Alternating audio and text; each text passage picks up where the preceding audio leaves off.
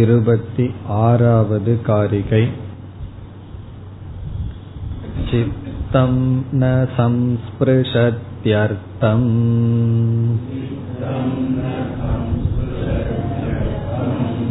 नार्ताभासं तथैव च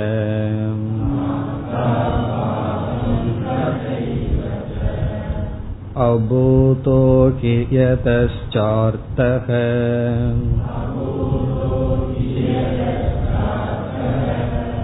नार्ताभासस्ततः पृथक्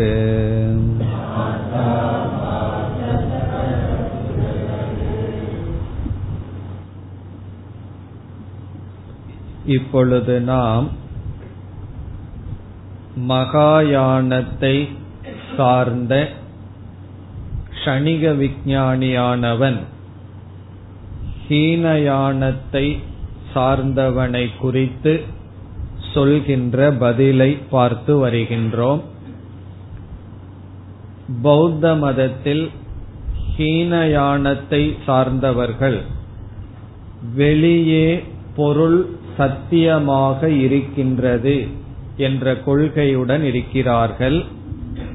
பாஹ்யார்த்தக அஸ்தி.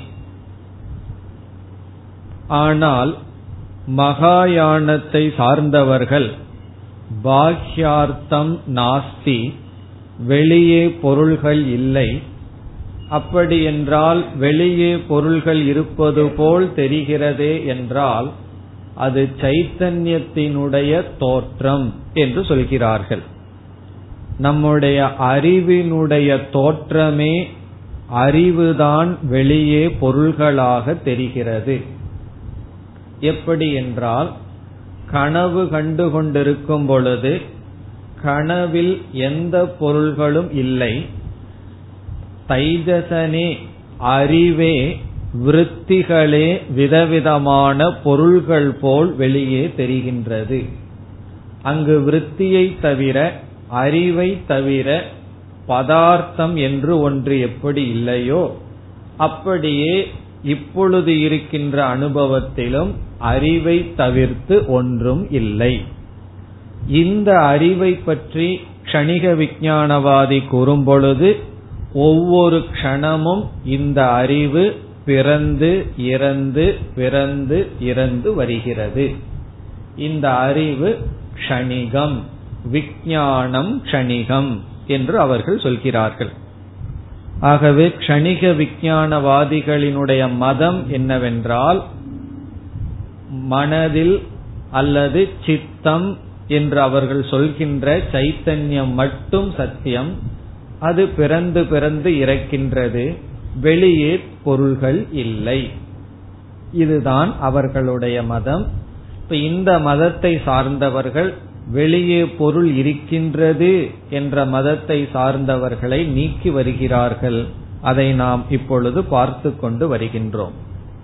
இருபத்தி ஆறாவது காரிகையில் பூர்வபக்ஷமாக நாம் பார்த்தது. பூர்வபக்ஷி என்ன கூறுகின்றான்?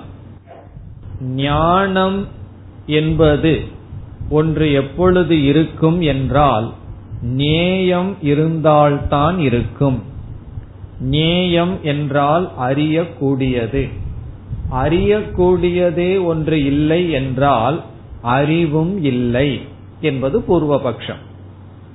இங்கு எனக்கு அறியத்தக்க எந்த பொருளும் இல்லை என்றால் அறிவும் இல்லாமல் இருக்கும் என்பது கருத்து. அதற்கு இங்கு சித்தாந்தம் அதாவது கணிக விஞ்ஞானவாதி என்ன சொல்கின்றான்? சூரியன் பொருள்கள் இருந்தால் பிரகாசப்படுத்தும் ஆனால் சூரியன் பிரகாசமாக இருப்பதற்கு கண்டிப்பாக பொருள்கள் தேவை என்ற நியமம் இல்லை. பொருள்கள் இல்லாவிட்டாலும் அறிவானது இருக்கின்றது என்று பதில் கூறுகின்றார். பிறகு இனி ஒரு கருத்தும் சொல்லப்படுகின்றது. பொருள்களும் இல்லை பொருள்களை போன்ற தோற்றமும் இல்லை அப்படிப்பட்ட பொருள்களும் பொருள்களை போன்ற தோற்றமும் சைத்தன்யத்திற்கு வேறாக இல்லை. அதுதான் இருபத்தி ஆறாவது காரிகையின் சாரம். முதல் வரியை பார்த்தால் சித்தம் ந சம்ஸ்பிருஷதி அர்த்தம். அர்த்தம் என்றால் பொருள்கள் வெளிப்பொருளை சித்தம். இங்கு சித்தம் என்பது சைத்தன்யம் ந சம்ஸ்பிருஷதி தொடுவதில்லை ந அர்த்தாபாசம். அது பொருள்களையும் தொடுவதில்லை பொருள்களை போன்று தெரிகின்ற ஒன்றையும் தொடுவதில்லை. அதாவது சைத்தன்யம் தண்ணீரையும் தொடுவதில்லை காணல் நீரையும் தொடுவதில்லை. காரணம் என்ன? வெளிப்பொருள் என்பதே இல்லை. சைத்தன்யம்தான் இருக்கின்றது. அதில் வருகின்ற சில டிஸ்டர்பன்ஸ் அதில் வருகின்ற சில மாற்றங்கள் தான் ஏதோ வெளியே பொருள் இருப்பது போன்ற தோற்றம். பிறகு இரண்டாவது வரிக்கு வந்தால் யதக அர்த்தக அபூதக. யாது காரணத்தினால் வெளியிருக்கின்ற பொருள் இல்லாமல் இருக்கின்றதோ? அர்த்தக அபூதக என்றால் அர்த்தம் இல்லை. பிறகு அர்த்தாபாசமும் இல்லை என்று நாம் புரிந்து கொள்ள வேண்டும். அர்த்தமும் இல்லை அர்த்தாபாசமும் இல்லை. பிறகு ததக பிருதக் ந அர்த்தாபாசக. ததக என்ற சொல் சைத்தன்யத்தை குறிக்கின்றது. பிருதக் என்றால் வேறாக சைத்தன்யத்துக்கு வேறாக ந அர்த்தாபாசக. எந்த ஒரு பொருளின் தோற்றமோ அல்லது பொருளோ இல்லை. இதுவரை நாம் சென்ற வகுப்பில் பார்த்த கருத்துதான் இப்ப இந்த ஸ்லோகத்தினுடைய சாரம் என்னவென்றால் சைத்தன்யம் அவர்கள் கூறுகின்ற கணிக விஞ்ஞானம் பொருளையும் தொடுவதில்லை பொருளை போன்று ஏதாவது தோன்றினால் அதையும் தொடுவதில்லை. அப்படி என்றால் பொருள்களும் பொருளை போன்று காட்சியளிப்பவைகளும் எவைகள் என்றால் சைத்தன்யத்துக்கு வேறுபடாமல் அவைகள் இருக்கின்றது. இதை எப்படி புரிந்து கொள்ள வேண்டும் என்றால் கனவில் எவ்வளவோ பொருள்களை பார்க்கின்றோம்.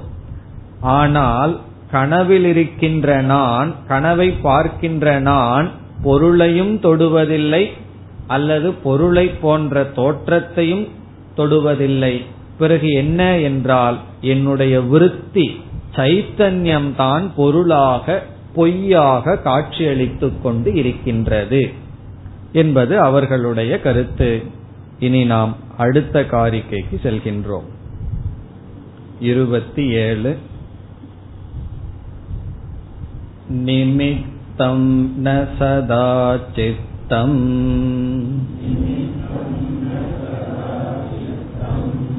संस्पृशत्यद्वसूत्रिषु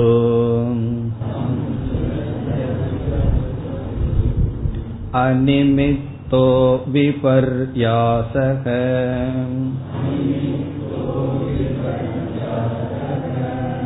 कथं तस्य भविष्यति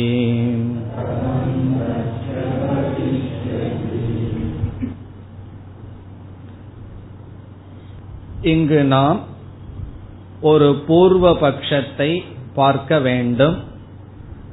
அந்த பூர்வ பட்சத்திற்கு பதில் இந்த காரிகையில் இருக்கின்றது.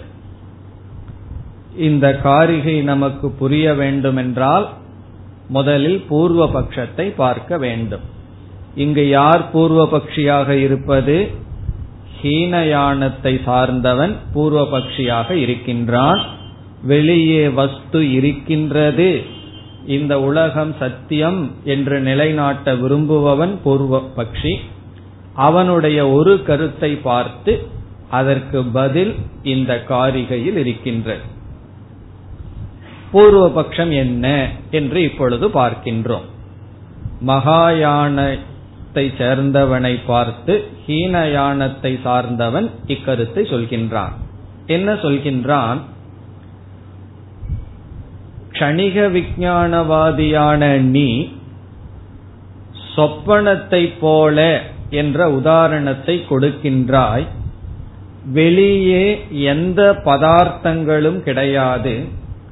பிறகு என்னவென்றால் இவைகளெல்லாம் பிரமக. பிரமக என்றால் தவறுதல் மிஸ்டேக் என்று அர்த்தம். எப்படி? கயிற்றை நாம் பாம்பாக பார்க்கின்றோமோ அப்படி பார்த்தலுக்கு பிரமக. பிரமக என்றால் தவறு. கயிறு தவறாக பார்க்கப்படும் பொழுது அது பாம்பாக தோன்றுகிறது. இந்த தவறுதலுக்கு சமஸ்கிருதத்தில் இனியொரு சொல் விபர்யாசக. விபர்யாசக என்றால் மிஸ்டேக் தவறுதல் தவறாக புரிந்து கொள்ளுதல் தவறாக பார்த்தல். அதற்கு சமஸ்கிருதத்தில் இனியொரு சொல் விபர்யாசக. கணிக விஞ்ஞானவாதி என்ன சொல்கின்றான்? கனவில் எததோ பொருள்கள் தெரிகின்றது அது நினைவினுடைய விபர்யாசம். ஜாகிரத் பிரபஞ்சத்தினுடைய விபர்யாசம் சொப்ன பிரபஞ்சம். ஜாகிரத் பிரபஞ்சத்துல உலகத்தை நாம் அனுபவிச்சோம். அதனுடைய தவறுதல் தான் சொப்பன பிரபஞ்சம். சொப்பன பிரபஞ்சம்ங்கிறது என்ன? இந்த பிரபஞ்சத்தை நம்ம அனுபவிச்சு இதனுடைய சம்ஸ்காரங்கள் எல்லாம் உள்ள இருக்க பிறகு இதே போல பொய்யாக தவறுதலாக ஒரு பிரபஞ்சத்தை பார்த்தல் சொப்பன பிரபஞ்சம். ஆகவே சொப்பன பிரபஞ்சம் என்பது விபர்யாசம் அங்கு ஒரு தவறுதல் நடந்து உள்ளது. ஜாகிரத் பிரபஞ்சத்துல இருக்கிறது சொப்பனத்துல தவறாக ஜாகிரத் போல் தெரிகின்றது. இப்பொழுது பூர்வபக்ஷி என்ன சொல்கின்றான்? எப்பொழுதெல்லாம் ஒரு தவறு நடக்கின்றதோ அந்த தவறுக்கு முன் சரி அல்லது உண்மை இருந்தாக வேண்டும். உண்மை இல்லை என்றால் பொய் என்பது நடக்காது. தவறுதல் நடக்க வேண்டுமென்றால் அது உண்மை என்று ஒன்று இருந்தாக வேண்டும். நான் தவறாக ஒரு பாம்பை பார்க்கின்றேன் என்றால் உண்மையாக எங்கோ ஒரு பாம்பு இருந்திருக்க வேண்டும். அப்பொழுதுதான் நான் பொய்யாக ஒரு இடத்தில் பாம்பை பார்க்க முடியும். காணல் நீரை தவறாக நான் பார்த்தால் உண்மையாக ஒரு நீர் இருந்திருக்க வேண்டும். நீர்னு ஒன்ற ஒருவன் பார்க்கவே இல்லை என்றால் அவன் எப்படி பொய்யான காணல் நீரை பார்த்து இது நீர் என்று அவனால் சொல்ல முடியும்? ஆகவே பிரமா என்றால் தவறு. சமஸ்கிருதத்துல சரி என்பதற்கு பிரமா. தமிழ் எழுதினோம்னா ஒரு வித்தியாசமும் தெரியாது. பிரமா என்றால் தவறு. அதனாலதான் விபர்யாசகங்கிற வார்த்தையை நம்ம பார்க்கிறோம். விபர்யாசம் என்றால் மிஸ்டேக் ஒவ்வொரு விபர்யாசத்துக்கு பிரமத்துக்கு பின் சத்தியம் அல்லது பிரமா இருந்தாக வேண்டும். பிரமா என்றால் உண்மை. ஒவ்வொரு பொய்யான பாம்புக்கு பின் உண்மையான பாம்பு இருந்தாக வேண்டும்.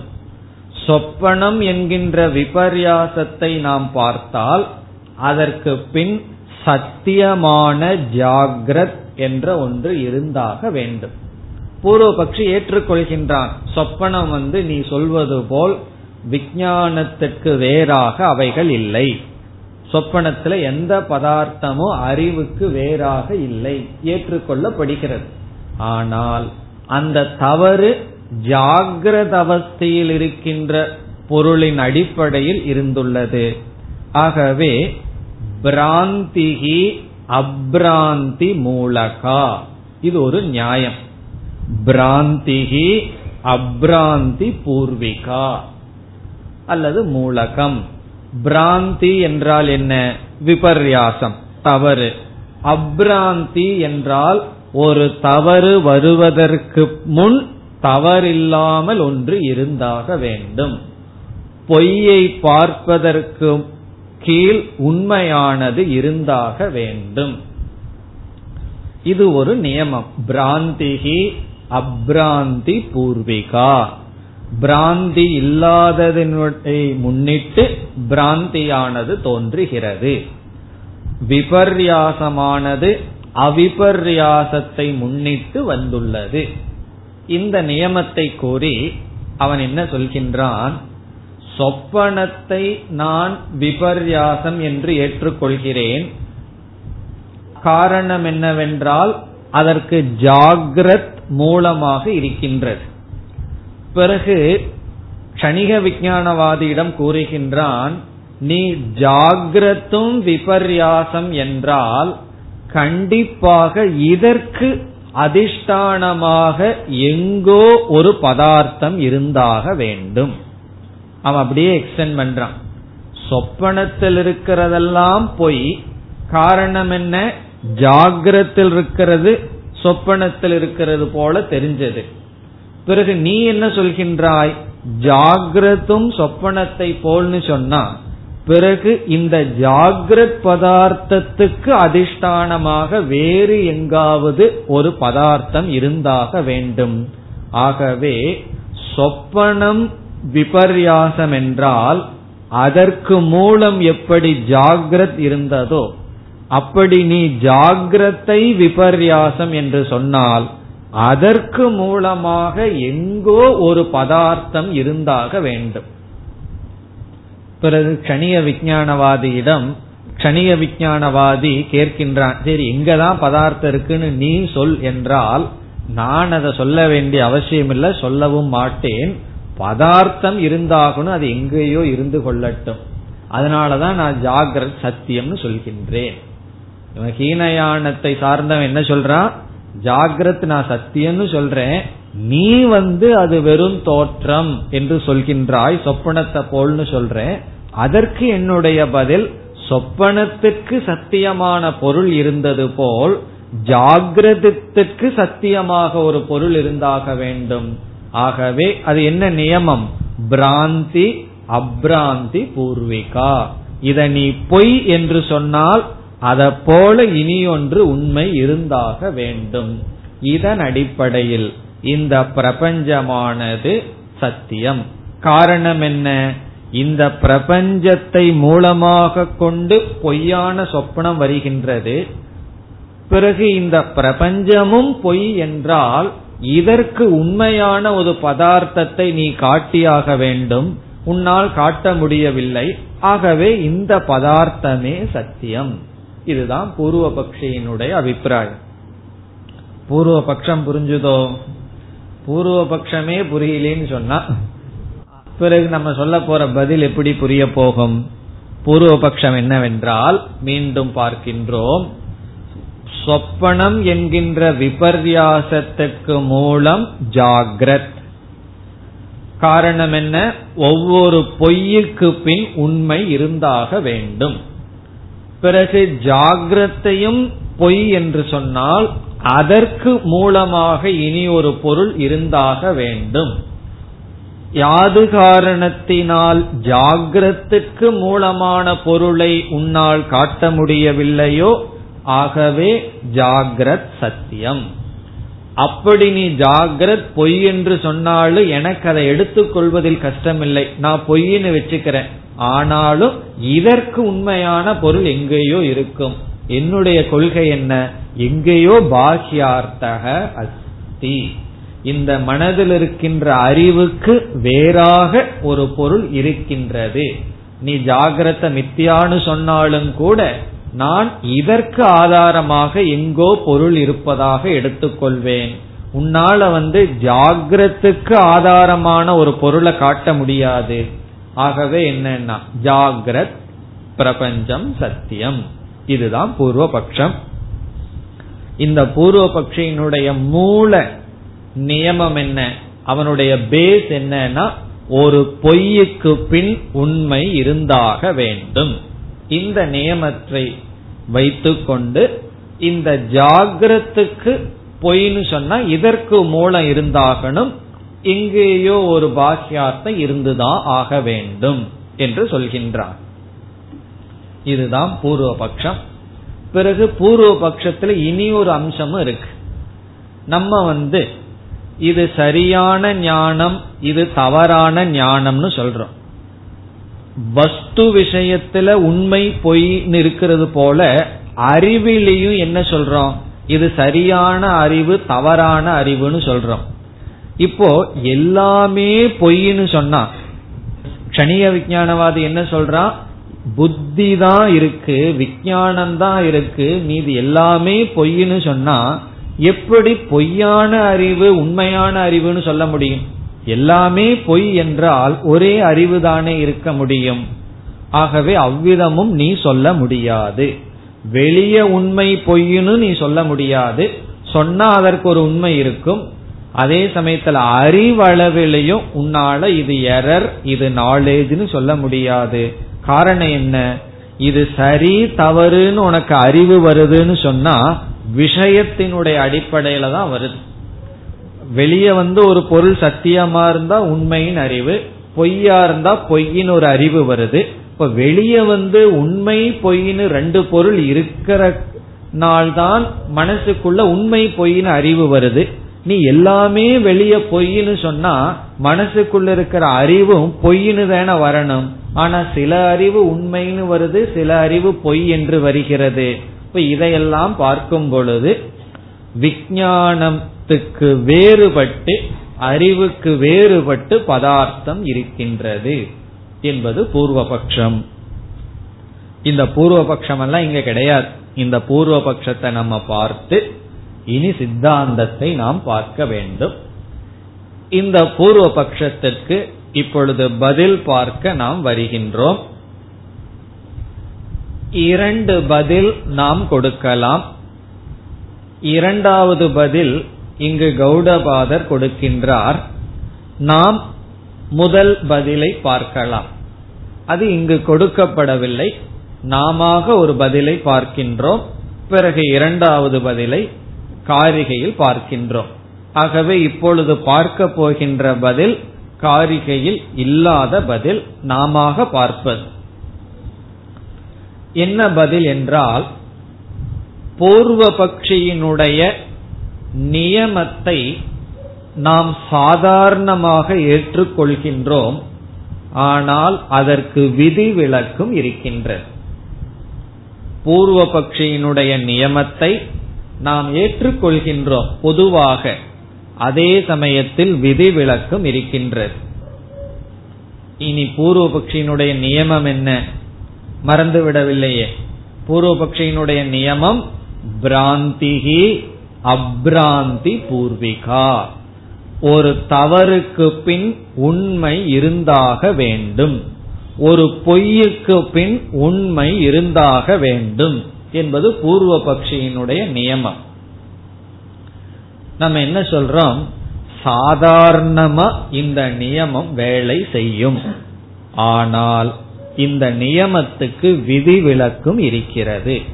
என்ன விதிவிலக்குனா ஒரு பொய்யுக்கு மூலம் பொய்யாகவும் இருக்கலாம். ஒரு பொய்யுக்கு பின் உண்மைதான் இருக்கணுங்கிற அவசியம் கிடையாது. பொய்யுக்கு பின் பொய்யும் இருக்கலாம். இப்ப வந்து நான் ஒரு பொய் சொல்றேன்னு சொன்னா அந்த பொய்யுக்கு பின்னாடி உண்மை இருக்கணுங்கிற அவசியம் இல்லை. பொய் இருக்கலாம். அந்த பொய்யுக்கு பின்னாடி பொய் இருக்கலாம். காலையில ஆபீஸ்க்குள்ள நுழைஞ்ச உடனே சரமாரியா பொய்யே சொல்லிட்டு இருக்கோம் ஒவ்வொரு பொய்யுக்கு பின்னாடி என்ன இருக்குன்னா பொய் தான் இருக்கு. ஆகவே ஒவ்வொரு பொய்யுக்கு பின்னாடி உண்மை இருக்கணுங்கிற அவசியம் கிடையாது. ஒவ்வொரு பொய்யுக்கு பின்னாடி பொய்யும் இருக்கலாம். அதற்கு சாஸ்திரத்துல கொடுக்கிற உதாரணம் என்னவென்றால் இவன் வந்து ஒருவன் இரவு நேரத்துல ரோட்ல போயிட்டு இருக்கான் திடீர்னு பேய் பிசாசுங்கிற பயம் இவனுக்கு வந்துடுது. இந்த பேய் பிசாசுங்கிறது உண்மையிலேயே அந்த இடத்துல கிடையாது. இவனுடைய பொய் தான் மனதில் இருக்கிற கற்பனை தான். அங்க உண்மையிலேயே பேயும் பிசாசும் வர கிடையாது. அப்ப இவன் வந்து ஏதோ ஒன்னு கற்பனை பண்ணி பயந்துட்டு இருக்கான் இந்த பேய் பிசாசுங்கிறது இந்த இடத்துல சத்தியம் கிடையாது. பிறகு அந்த பயத்துல ஒரு தூணை பார்த்து அந்த தூணை வந்து அவன் பேயின்னு நினைச்சுக்கிறான். இப்போ ஒரு தூணை பார்த்து அல்லது ஒரு போஸ்ட பார்த்து அத பேயின்னு நினைச்சுக்கிறான். ஏன் அப்படி நினைச்சுக்கிறான்னு சொன்னா ஒரு ஸ்ட்ரீட் ஒரு போஸ்ட் இருக்கு. இந்த பக்கம் இந்த ஊர் அந்த பக்கம் இந்த ஊர்னு எழுதி ஒட்டியிருக்கு. அதெல்லாம் கொஞ்சம் உடஞ்சிருக்கு. அதை பார்க்கும்போது ஏதோ பேய் ரெண்டு கையை நீட்டிட்டு இருக்கிற மாதிரி அவனுக்கு தெரியுது. இப்போ இந்த இடத்துல என்ன ஆயிருக்கு? அந்த போஸ்ட் வந்து கோஸ்ட் கோஸ்ட்னு என்ன? பேய். அத பேய் அப்படின்னு பார்க்கிற தவறு நடந்திருக்கு.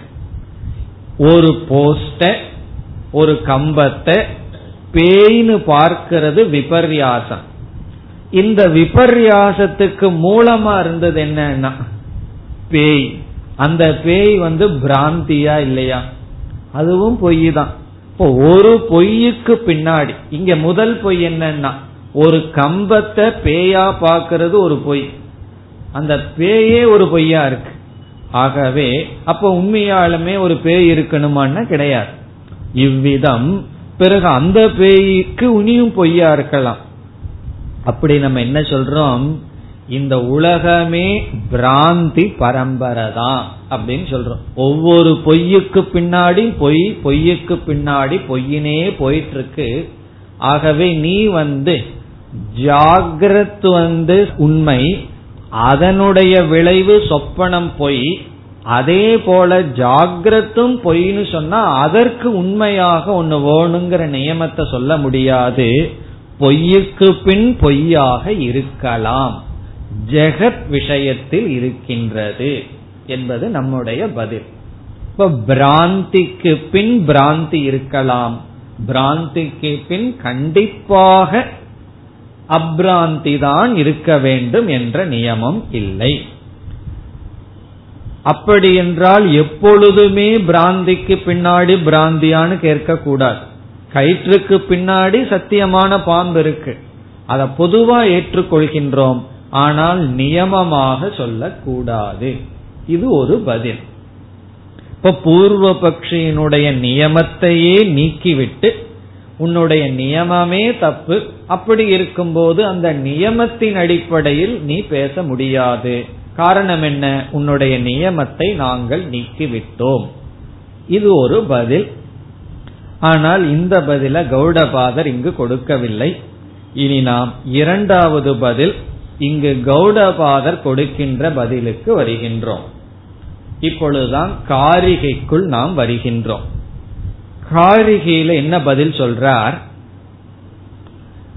எரர் அல்லது விபர்யாசம் என்பது சைத்தன்யத்திற்கு எப்பொழுதும் கிடையாது அப்படின்னு சொல்றார். சைத்தன்யத்திடம் தவறுதல் என்பது என்றும் கிடையாது. அப்படி ஒன்றே சைத்தன்யத்துக்கு இல்லைன்னு சொல்ற. மிஸ்டேக் சைத்தன்யம் என்னைக்கும் செய்யவில்லை. இந்த க்ஷணிய விஞ்ஞானம் என்னைக்குமே தப்பு பண்ணலன்னு சொல்றார் சரி அதற்கு என்ன காரணம்னா இந்த சைத்தன்யம் உண்மையிலேயோ அல்லது பொய்யாகவோ உண்மையாகவோ பொய்யாகவோ ஒரு பொருளை தீண்டியிருந்தால்தான் ஏதாவது பொருளை சைத்தன்யம் பார்த்திருந்தால்தான் அது தவறு செய்யலாம் அல்லது சரியாக பார்க்கலாம். மூன்று காலத்திலும் சைத்தன்யம் எந்த பொருளையும் தீண்டவில்லை. ஆகவே பொருள்களே இல்லாத காரணத்தினால் தவறுதல் என்பது சைத்தன்யத்திடம் இல்லை. இதுதான் கௌடபாதருடைய பதில். இந்த பதில் புரிகிறதுக்கு கொஞ்சம் சூக்மமா இருக்கும்னு தான் முதல்ல ஒரு பதில நம்ம புரிகிறதுக்காக பார்த்தோம். இப்ப இந்த பதில புரிஞ்சுக்கிறதுக்கு முயற்சி செய்கின்றோம். இப்ப இங்க என்ன சொல்ற பதில் சொல்றது சுலபமா இருக்கு ஆனா கொஞ்சம் சூக்மமா இருக்கு. சைத்தன்யம் எப்பாவது ஒரு பொருளை தொட்டிருந்தால்தான் பொருளை பார்த்திருந்தால்தான் அது ஒரு நேரத்துல சரியா பார்த்திருக்கு ஒரு நேரத்துல சரியா பார்க்கலங்கிற கேள்வியே வரும். உதாரணமாக இப்ப நமக்கு கண் இருக்கு. கண்ணுல வந்து இந்த உலகத்தை பார்த்ததனாலதான் சில சமயம் சரியா பார்ப்போம். சில சமயம் ஏதோ ஒரு தவறுதல தவறாம பார்க்கலாம். பிறகு நம்ம திருத்திக்குவோம். நான் தப்பா பார்த்துட்டேன். அப்படின்னு சொல்லி. இப்போ ஒரு குருடன் இருக்கான். பிறவியிலேயே ஒரு குருடன் இருக்கான்.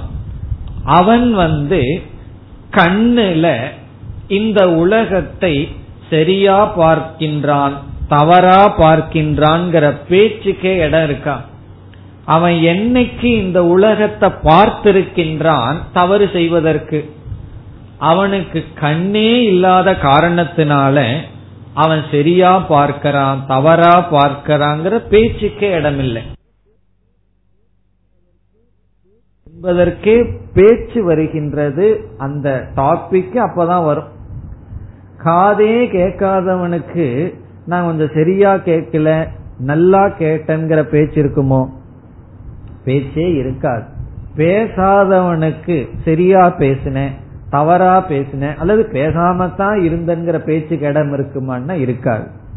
இப்ப இந்த உதாரணம் புரிந்து விட்டால் அதேதான் கௌடபாதர் சொல்றார் சைத்தன்யம் உண்மையிலேயே பாக்கிய வெளிப்பொருளை எப்பாவது தீண்டி இருந்தால் இது சரியா தீண்டின பொருள் இது பொய்யாக பார்த்த பொருள்னு சொல்லும். வெளிப்பொருளே கிடையாது. சைத்தன்யம் வெளிப்பொருளை என்னைக்குமே பார்க்கவில்லை. அப்படி இருக்கும் பொழுது சைத்தன்யத்திடம் விபர்யாசம் என்பதே நிகழாது. அதாவது சைத்தன்யம் மிஸ்டேக் பண்ணாதுன்னு சொல்ற. இது எப்படி இருக்குன்னு சொன்னா குருடன் வந்து ஒரு பொருளை தப்பா பார்க்கவே மாட்டான்னு சொல்றது போல. இது சொல்றது சரியா இல்லையா? குருடன் வந்து கண்டிப்பாக ஒரு பொருளை தவறாக பார்க்க மாட்டான். நம்ம வேணா பொருளை தப்பா பார்த்துட்டு இருக்கலாம். ஆனா குருடன் வந்து தவறாக பார்க்க மாட்டான். அதற்கு என்ன காரணம்னா அவன் பார்க்கவே மாட்டான்.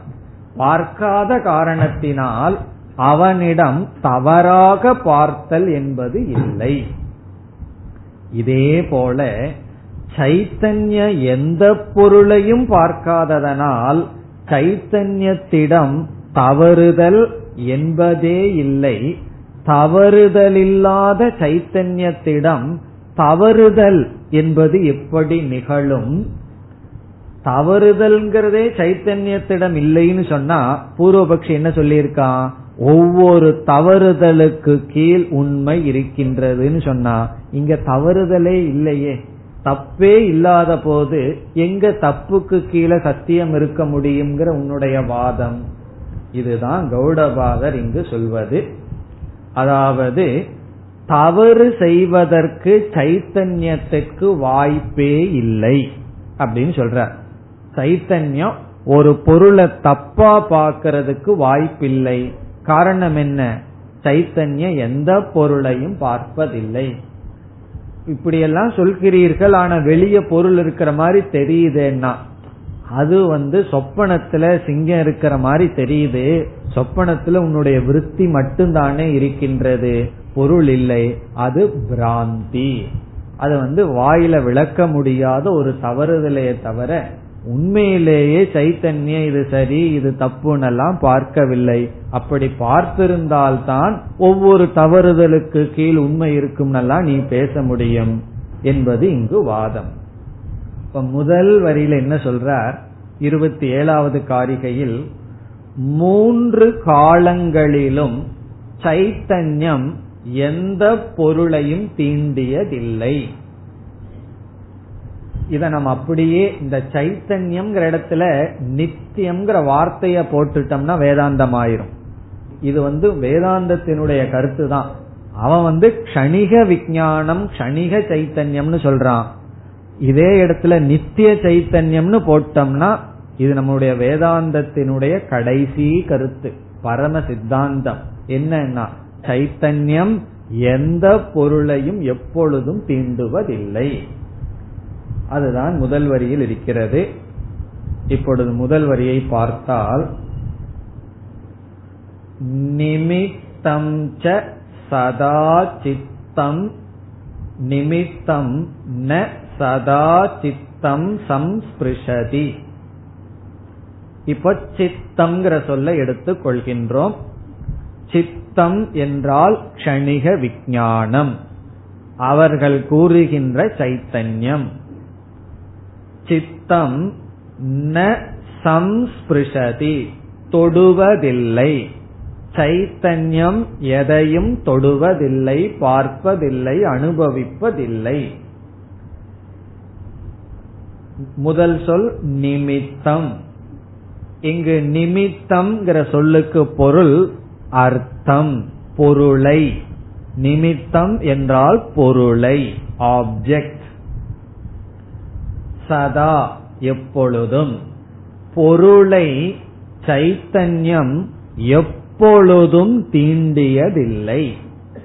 பொருளையே தீண்டாத பொழுது அந்த பொருளை சரியா பார்த்தது சரியில்லாமல் பார்த்ததுங்கிற பேச்சுக்கே இடமில்லை. இப்ப சைத்தன்யம் பொருளை எப்பொழுதும் தீண்டியதில்லை. இங்க வந்து கணிக விஞ்ஞானவாதி என்ன சொல்றான்? ஆப்ஜெக்ட்லெஸ் கான்சியஸ்னஸ் சொல்றான். ஆப்ஜெக்ட் இல்லாத பொருள் இல்லாத வெறும் சைத்தன்யம் மட்டும்தான் இருக்குன்னு சொல்றான். வேதாந்தத்துல இதையும் நம்ம சொல்றோம். சைத்தன்யம் தான் இருக்கு வேறு எதுவுமே இல்லைன்னு சொல்றோம். அதான் இந்த கணிக விஞ்ஞானவாதி ரொம்ப பக்கத்துல நமக்கு வந்திருக்கான். ஆனா ஒரே ஒரு கணத்துல விழுந்துட்டான். என்ன பண்ணிட்டான்? க்ஷணிகம்னு சொல்லிவிட்டான். நித்தியம்னு சொல்லி இருந்தான்னா வேதாந்தம். க்ஷணிகம் என்று அவன் நினைத்து விட்டான். இப்ப க்ஷணிக விஞ்ஞானம் எந்த பொருளையும் தொடுவதில்லை தொட்டதில்லை. எப்பொழுதும் சொன்னார். அந்த எப்பொழுதுங்கிறத விளக்குகின்றார் மூன்று காலங்களிலும்.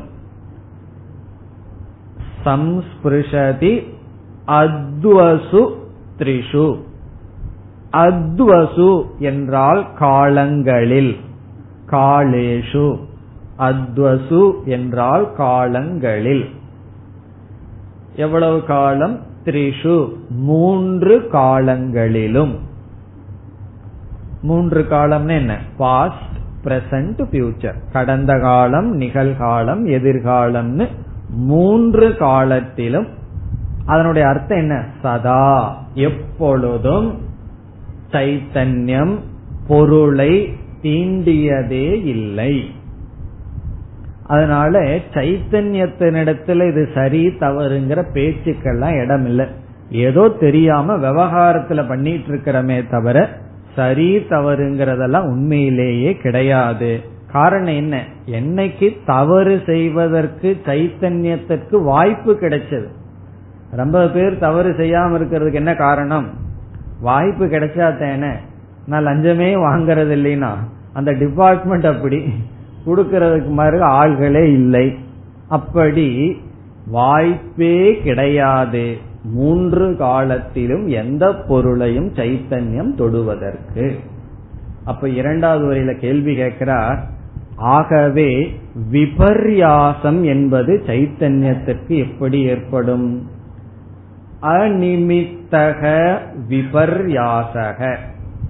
விபர்யாசகன எரர் மிஸ்டேக் தவறு பிராந்தி விபர்யாசக அநிமித்தக. அநிமித்தகன்னு சொன்னா பொருள் இல்லை. விபர்யாசத்துக்கு ஆப்ஜெக்டே கிடையாது. அநிமித்தக விபர்யாசகன்னு சொன்னா எந்த பொருளும் இல்லாத தவறு ஏற்படவே ஏற்படாது. அநிமித்தக எந்த பொருளும் இல்லாத காரணத்தினால் விபர்யாசக கதம் பவிஷ்யதி எப்படி ஏற்படும்? கதம் பவிஷ்யதின எப்படி ஏற்படும்? அப்படின்னு என்ன அர்த்தம்? ஏற்படாது என்று பொருள். இனி ஒரு சொல் இருக்கு தஸ்ய. தஸ்யனா அதற்கு. இங்க அதற்குனா சைத்தன்யத்துக்கு. சைத்தன்யத்துக்கு கதம் விபர்யாசக பவதி. சைத்தன்யத்துக்கு எப்படி தவறுதல் ஏற்படும்? காரணம் என்ன? அனிமித்தக விபர்யாசம் பண்றதுக்கு தவறு பண்றதுக்கு எந்த பொருளுமே இல்லையே. இப்ப அனிமித்தகங்கிறது வந்து முதல் வரியினுடைய சாரம். முதல் வரியில எந்த பொருளையும் சைத்தன்யம் தொடவில்லை. காரணம் என்ன? பொருள் வந்து சைத்தன்யத்துக்கு பக்கத்துல இல்லாம போயிடுது அதனால தொட முடியவில்லைன்னு அர்த்தம் இல்ல. பொருளே இல்லை அதனால தொடவில்லை. இப்ப நான் இங்க யாரையும் பார்க்கவில்லைன்னு சொன்னா ரெண்டு காரணம் இருக்கலாம். ஒன்று இங்கு இருப்பவர்களெல்லாம் ரொம்ப தூரத்தில் இருக்கலாம் அல்லது சுவற்றில மறைஞ்சிருக்கலாம் அல்லது யாரு இல்லாமையே இருக்கலாம். இங்கு சைத்தன்யம் எதையும் தொடவில்லைங்கிறதுக்கு காரணம் எந்த பொருளும் இல்லை. இப்ப அனிமித்தக விபர்யாசக. பொருளே இல்லாத தவறு எப்படி சைத்தன்யத்துக்கு ஏற்படும்? காரணம் என்ன? தவறே அங்கு ஏற்படாது. இப்ப அனிமித்தக விபர்யாசக சைத்தன்யத்துக்கு எப்படி ஏற்படும்? இப்ப இந்த காரிகையில என்ன பூர்வபக்ஷம்? என்ன சித்தாந்தம்? பூர்வபக்ஷம் வந்து ஒவ்வொரு தவறுக்கும் கீழ் உண்மை இருக்க வேண்டும். என்பது சித்தாந்தம். தவறு நடப்பதற்கே வாய்ப்பில்லை. ஆகவே நீ தவறு தவறுக்கு பின் உண்மை இருக்க வேண்டும்ங்கிற நியமத்தை எல்லாம் இங்கு கொண்டு வர முடியாது. இப்ப கடைசியா கணிக விஞ்ஞானவாதி என்ன சொல்லுகின்றான் என்றால் இருக்கிறது மனசுல இருக்கின்ற கணிக விஞ்ஞானம் தான் பாஹ்யார்த்தம் என்பது ஒன்றும் கிடையாது. இந்த காரிகையுடன் ஷணிக விஞ்ஞானவாதியினுடைய பதில் முடிவடைகின்றது. இனி அடுத்த காரிகையில் இருபத்தி எட்டாவது காரிகையில் வேதாந்தியானவன் இரண்டு வாதத்தையும் நீக்குகின்றான். இப்ப நம்ம வந்து என்ன சொல்றோம்? க்ஷணிக விஞ்ஞானமும் பொய்ன்னு சொல்லி பிறகு ஹீனயானமும் பொய் என்று சொல்கின்றோம். ஆகவே 28வது காரிகை நம்முடைய பதில் நம்ம இந்த காரிகையில வந்து ரெண்டு பேர்த்தையும் நீக்கி விடுகின்றோம். கணிக விஜயானவாதியும் நீக்கி பிறகு பாஹ்யார்த்த அஸ்தித்வவாதியையும் நீக்கி நம்முடைய கருத்தை கூறுகின்றோம். இருபத்தி எட்டு.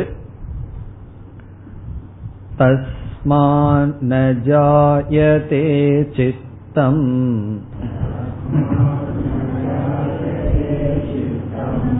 चित्तदृश्यं न जायते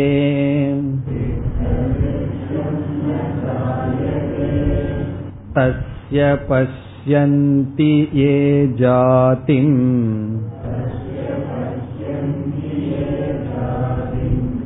के वै पश्यन्ति ते पदम्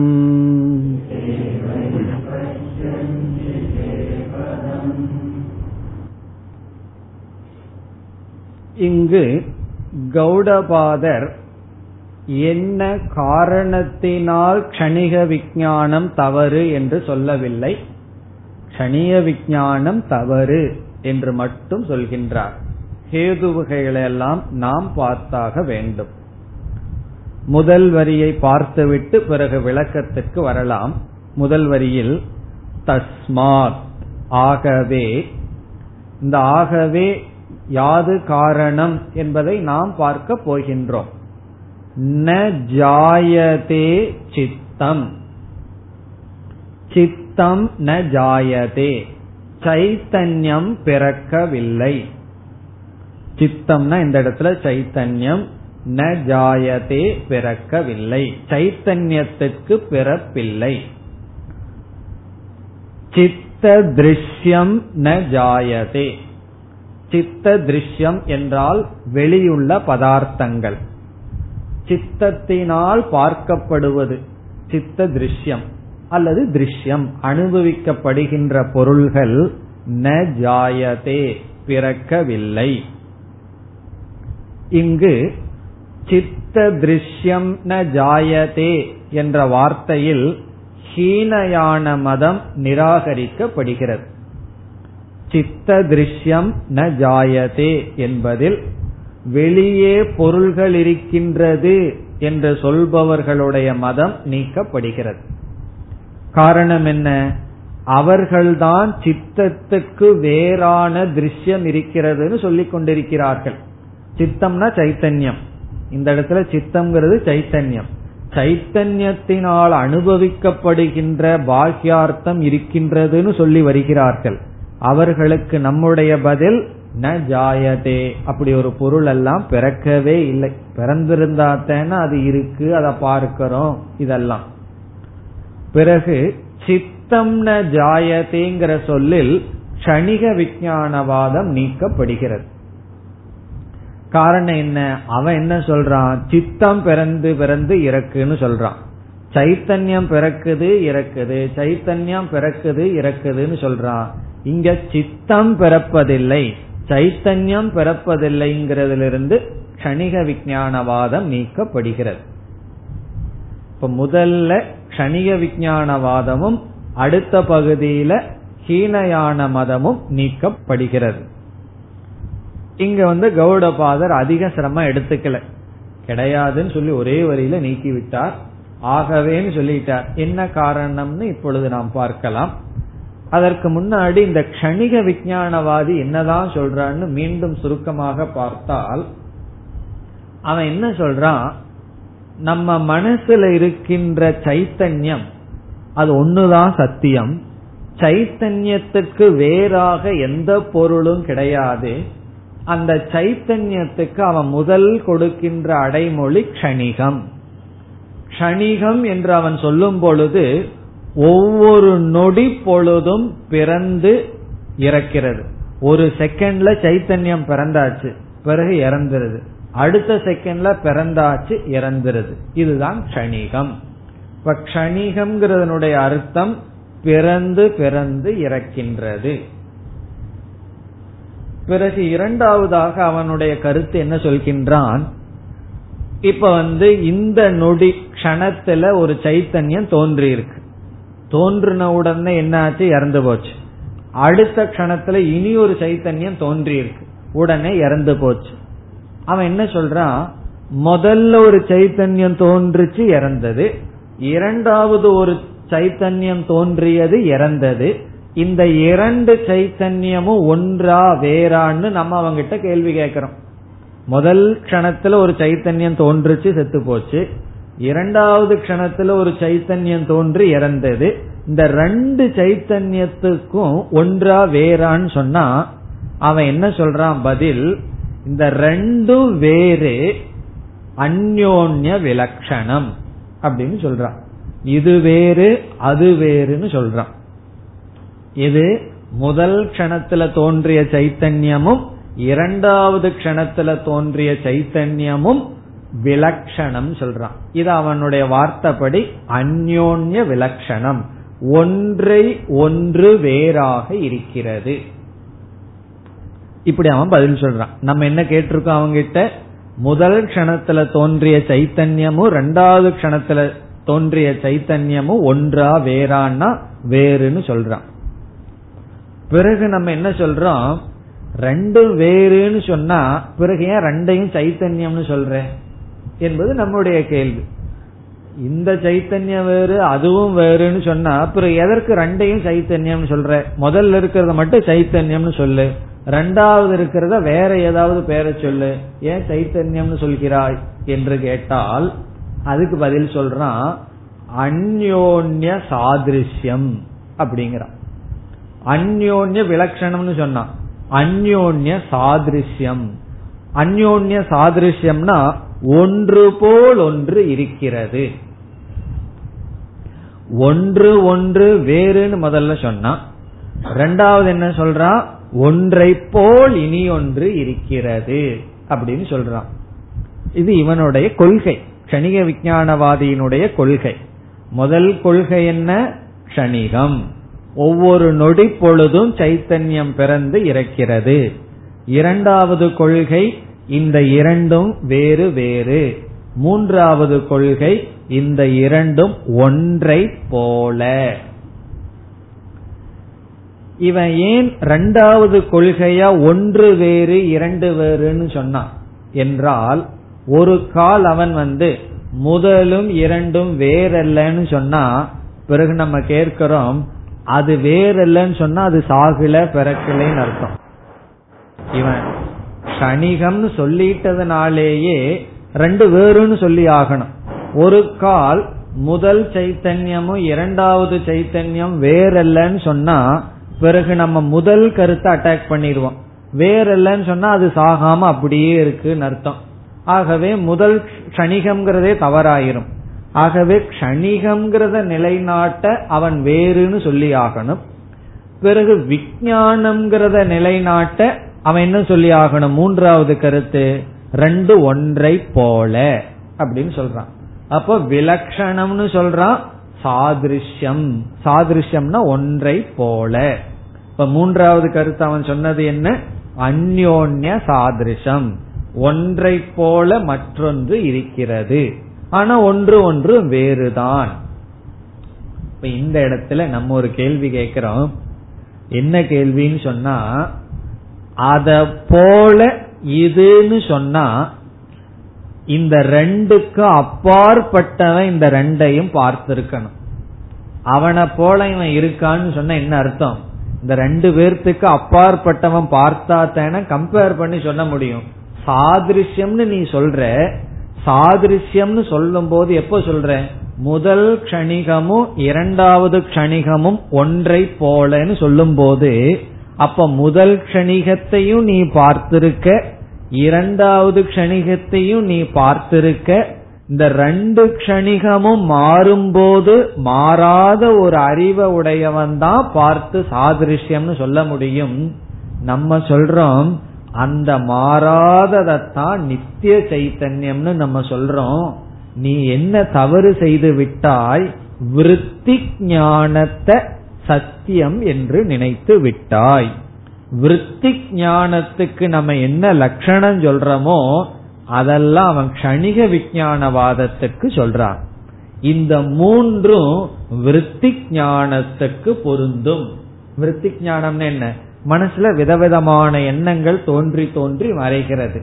அது கணிகம் ஒவ்வொரு விருத்தி ஞானமும் அந்யோன்ய விலக்ஷணம்.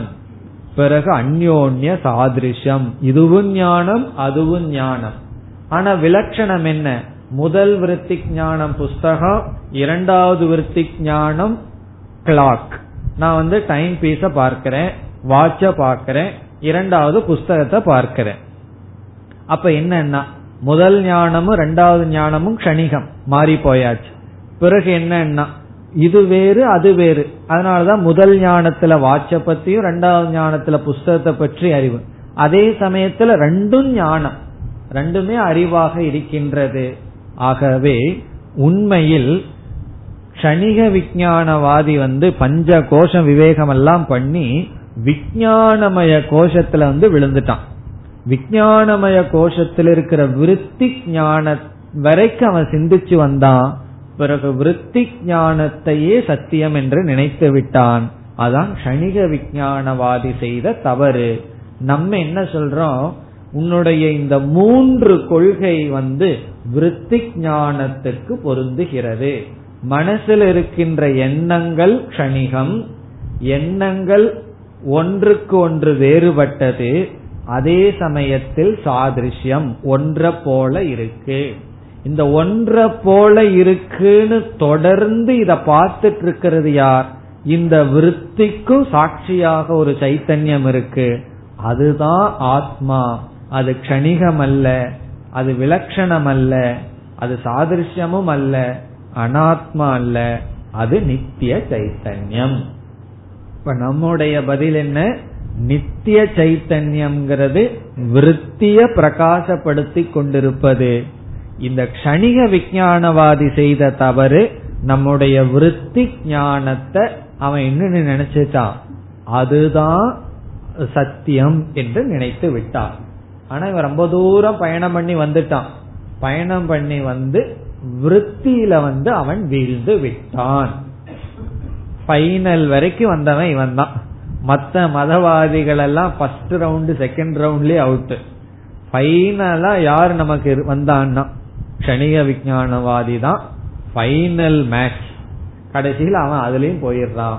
அதனுடைய அர்த்தம் என்ன? ஃபைனல் வரைக்கும் அவன் வந்து நல்லா சிந்திச்சிருக்கான்னு அர்த்தம். கடைசியா அவன் செஞ்ச ஒரே ஒரு தவறு விருத்தி ஞானத்தையும் சொரூப ஞானத்தையும் அவன் பிரித்து புரிந்து கொள்ளவில்லை. நம்ம கிட்ட ரெண்டு ஞானம் இருக்கு. விருத்தி ஞானம் சொரூப ஞானம் அல்லது சைத்தன்யம் சாட்சி ஞானம் விருத்தி ஞானம் இந்த விருத்தி ஞானம் க்ஷணிகம் இந்த விருத்தி ஞானம் அந்யோன்ய விலட்சணம் விருத்தி ஞானம் அந்யோன்ய சாதிருஷ்யம். சொரூப ஞானம் நக்ஷணிகம் நித்தியம். பிறகு அது ஏகம் அத்வைதம். இந்த வேறுபாட்டை கணிக விஞ்ஞானவாதி செய்யவில்லை. அவன் ஏன் இதை செய்யல? என்றால் அவன் புத்திய மட்டும் பிரமாணமாக எடுத்துக்கொண்டான். புத்திக்கு அப்பாற்பட்டு தர்க்கத்துக்கு அப்பாற்பட்ட சாஸ்திரம் என்ற பிரமாணத்தை பயன்படுத்தவில்லை. ஒரு கால் அவனுடைய புத்திக்கு அப்பாற்பட்டு இருக்கிற சாஸ்திரம்ங்கிற பிரமாணத்தை உபனிஷத்துங்கிற பிரமாணத்தை பயன்படுத்தி இருந்தால் அந்த உபனிஷத்துல சொல்லுது சைத்தன்யம் வந்து அழியாது. சைத்தன்யத்துக்கு அழிவில்லைன்னு உபனிஷத் சொல்லுது. விஜாதாரம் கக விஜானியா சொல்லி சைத்தன்யத்தை யார் அறிய முடியும் அதற்கு ஏது அழிவுன்னு சாஸ்திரம் சொல்லி நித்திய சைத்தன்யத்தை சாஸ்திர அறிமுகப்படுத்தி இருக்கு அதை இவன் ஒரு பிரமாணமா எடுத்திருந்தான்னு சொன்னா இவனுக்கு என்ன அறிவு வந்திருக்கும்? நித்திய சைத்தன்யம்தான் மெய்ப்பொருள்ங்கிற அறிவுடன் பிறகு விருத்தி ஞானத்தை அனித்திய சைத்தன்யம் அதுதான் கணிகம்னு புரிந்திருப்பான். அதுதான் இந்த காரிகையில் பேசப்பட்டுள்ளது. கௌடபாதர் வந்து காரணமெல்லாம் சொல்லாம என்ன சொல்லிடுறார்? சைத்தன்யத்துக்கும் பிறப்பில்லை. சைத்தன்யத்தினால பார்க்கப்படுற அனைத்து திருஷ்யத்துக்கும் பிறப்பில்லைன்னு சொல்லி விடுகிறார். பிறகு வந்து வெளியிருக்கிற பொருள் சைத்தன்யத்துல அத்தியாசம் பண்ணினது போல விருத்தி ஞானத்தினுடைய பிறப்பு இறப்பு சொரூப சைத்தன்யத்துல அத்தியாசம் செய்யப்பட்டு சொரூப சைத்தன்யமே பிறக்கிறது இறக்கிறது என்ற எண்ணம் கணிக விஞ்ஞானவாதிக்கு வந்துவிட்டது. இப்ப க்ஷணிக விஞ்ஞானவாதியினுடைய மனசை நம்ம பாக்கிறோம் அவன் என்ன தப்பு பண்ணிட்டான்? விருத்தியினுடைய தோற்றம் நாசம். அத சொரூப ஞானத்துல போட்டான் அவனுக்கு சொரூப ஞானம் ஒன்னு இருக்குங்கிறத ஏற்றுக்கொள்ள அவன் அதற்குரிய ஞானத்தை கொடுக்கும் கருவியை பயன்படுத்தவில்லை அதனாலதான் இந்த தவறை அவன் செய்துள்ளான் இந்த காரிகையினுடைய அர்த்தத்தை நாம் அடுத்த வகுப்பில் பார்ப்போம் ॐ पूर्णमधः पूर्णमिधम् पूर्णात् पूर्णमुदच्छते पूर्णस्य पूर्णमादाय पूर्णमेवावशिष्यते ॐ शान्ति शान्ति शान्तिः